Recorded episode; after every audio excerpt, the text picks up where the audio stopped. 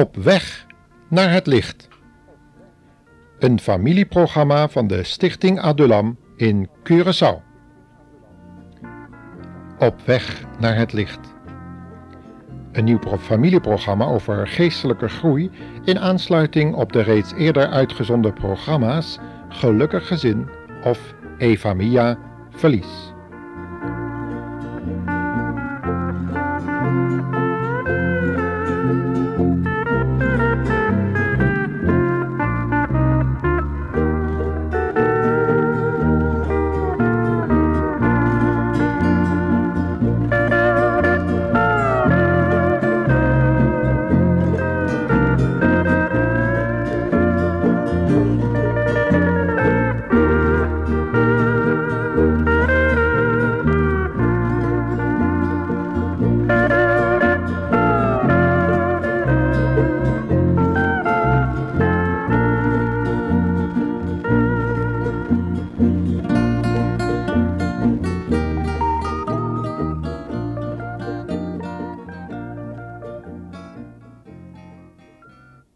Het thema voor deze uitzending heet Volkomen overgave. Kennen wij dat eigenlijk tegenwoordig nog wel, luisteraar? Die volkomen overgave en toewijding aan een zaak, een land of een uh, persoon. Mensen die het twijfelachtige genoegen kennen van een welvaartsstaat zijn meestal niet de meest toegewijde personen. Het gaat hen allemaal veel te gemakkelijk af. Je hoeft er immers niet meer voor te vechten als je alles al hebt. Helaas vinden we die tendens ook onder christenen. Paulus kende ze reeds. Luister maar eens wat hij aan de Filippenzen schreef. Je kunt het vinden in het derde hoofdstuk van zijn brief, vers 17 tot 19. Filippenzen 3, vers 17 tot 19. Broeders, volg mijn voorbeeld en let goed op hen die dat al doen. Want wat ik u al zo vaak gezegd heb, zeg ik nu onder tranen. Er zijn velen die zogenaamd als christenen leven, maar die in feite vijanden zijn van het kruis van Christus. Ze zijn op weg naar de ondergang. Hun buik is hun God. En hoe schandaliger ze leven, hoe mooier ze het vinden. Het enige waaraan zij denken zijn de dingen van deze wereld. Het zijn dit soort christenen die veel zoekende mensen in de weg staan. Ze nemen de kennis van Gods liefde weg en verduisteren de weg naar het behoud van de ziel. Hiermee laden ze een enorme schuld op zich en we moeten hen, als zij zich in de eigen christelijke gemeenschap bevinden, ernstig waarschuwen. Het zijn mensen die vaak leven in overvloed en wilde en een goede gezondheid genieten. Maar Paulus wijst zijn navolgers erop dat de volmaakte toestand nog in het verschiet ligt. Hij zegt dat met de volgende woorden. Wij zijn echter, al wonen wij hier op aarde, burgers van een stad in de hemel, van waar wij ook onze Verlosser verwachten, de Heer Jezus Christus. Door de onbeperkte kracht waarmee Hij alles aan zich onderwerpt, zal Hij ons sterfelijk lichaam veranderen in een hemels lichaam, dat net zo sterk en schitterend is als het zijne.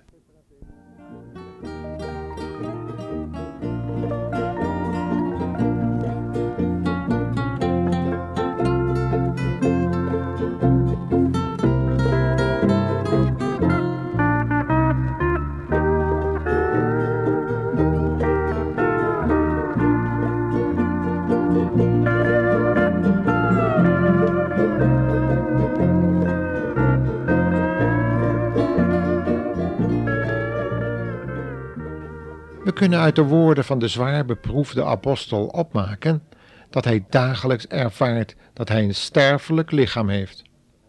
Later zou hij de gelovigen uit Corinthië, die meenden dat ziekte en dood door het kruis van Christus reeds waren uitgebannen, vertellen van zijn menigvuldige zwakheden en ziekten, die hij een doorn in het vlees noemde, een Satan die hem met vuisten bewerkte. Hij heeft het over neergeworpen worden, maar daarin niet verlaten.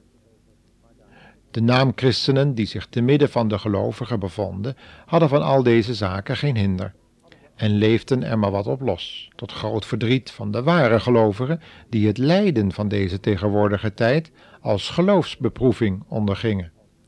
Zij kenden de totale overgave aan de Heer Jezus, die zij volgden op zijn kruisweg naar Golgotha, omdat ze hun kruis gewillig hadden opgenomen. Laten we nu eens kijken naar de Romeinenbrief, hoofdstuk 12, waar Paulus de gelovigen schrijft waarom zij zich helemaal moesten toewijden aan God, omdat God zijn liefdevolle goedheid had aangeboden in het offer van zijn zoon. Luister maar. Ik zeg u daarom, broeders, dat u zich helemaal aan God moet wijden. Te meer omdat Hij u al zijn liefdevolle goedheid aanbiedt. Laat uw lichaam een levend offer zijn, heilig, zodat het een vreugde voor God is. Als u zich bedenkt wat Hij voor u heeft gedaan, is dat toch niet te veel gevraagd?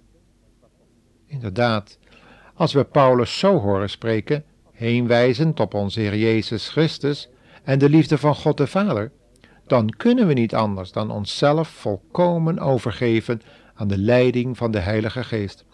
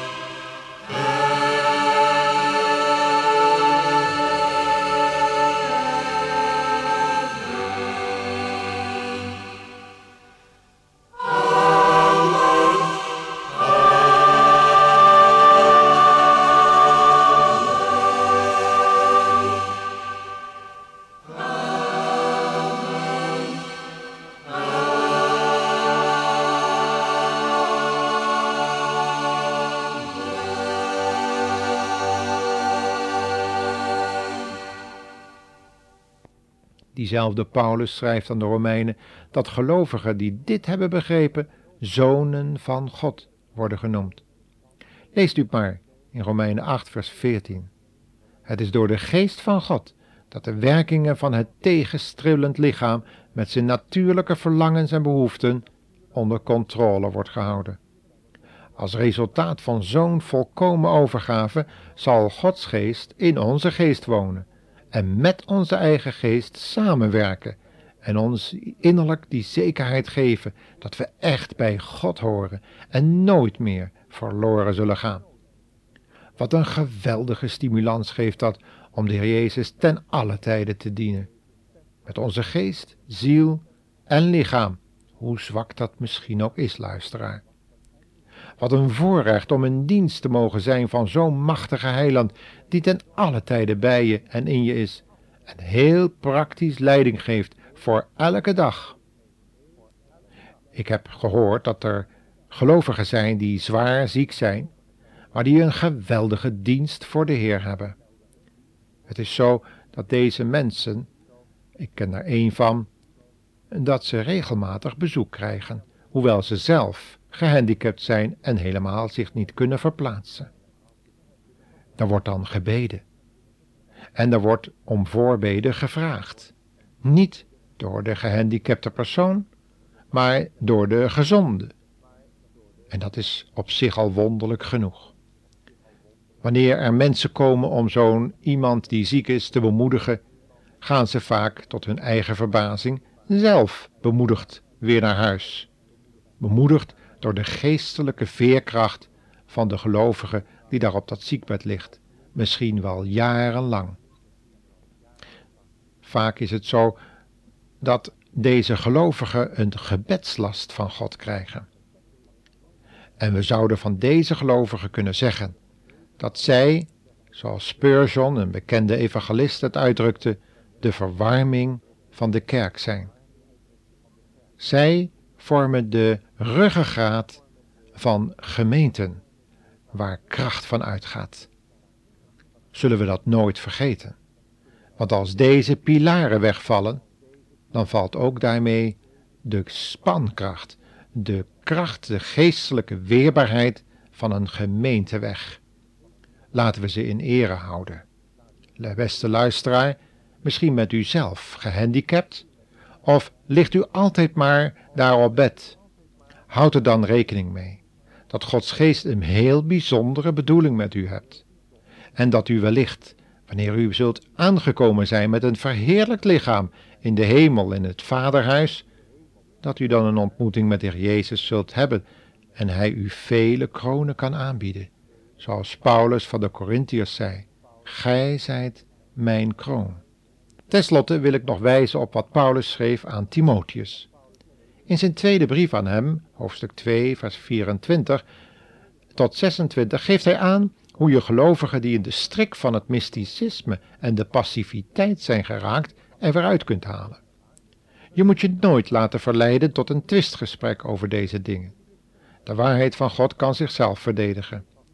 Wanneer men je niet wil horen, zal het woord toch het hart niet kunnen bereiken. Dan moet je hem na een eerste en tweede vermaning loslaten, leert de schrift. Men moet vriendelijk blijven en bekwaam om de waarheid zuiver te brengen. Spreken dus als de woorden Gods. Er zullen altijd mensen kwaad worden als je hun geliefde leerstellingen of ervaringen wilt toetsen. Ook hen moet je kunnen verdragen, zonder zelf kwaad te worden. In zekere zin zou je zelfs begrip moeten kunnen opbrengen, omdat het vaak niet moedwillig was dat deze medebroeders en zusters in zo'n mystieke strik zijn geraakt, en het vaak ook karaktergebonden is. Het was tenslotte de Satan als engel van het licht die zich aan hun geopenbaard had, en dat is niet zo gemakkelijk te herkennen, zeker niet voor pasbekeerden. Aan het eind van zijn betoog besluit Paulus dan de woorden: Wees daarom nederig als je de mensen die zich verzetten duidelijk de waarheid zegt. Want als je vriendelijk met hen spreekt, is er een kans dat zij met Gods hulp hun verkeerde ideeën zullen loslaten en de waarheid gaan erkennen. Dan zullen ze bij hun positieve komen, zich uit de valstrik van Satan losmaken en de wil van God gaan doen. Geef God dat mijn toehoorders die volkomen overgave kennen, maar ook dat ze, terwijl zij dit deden, tegelijk volkomen bij hun positieve bleven en weten wat ze hebben gedaan en aan wie zij zich hebben overgegeven.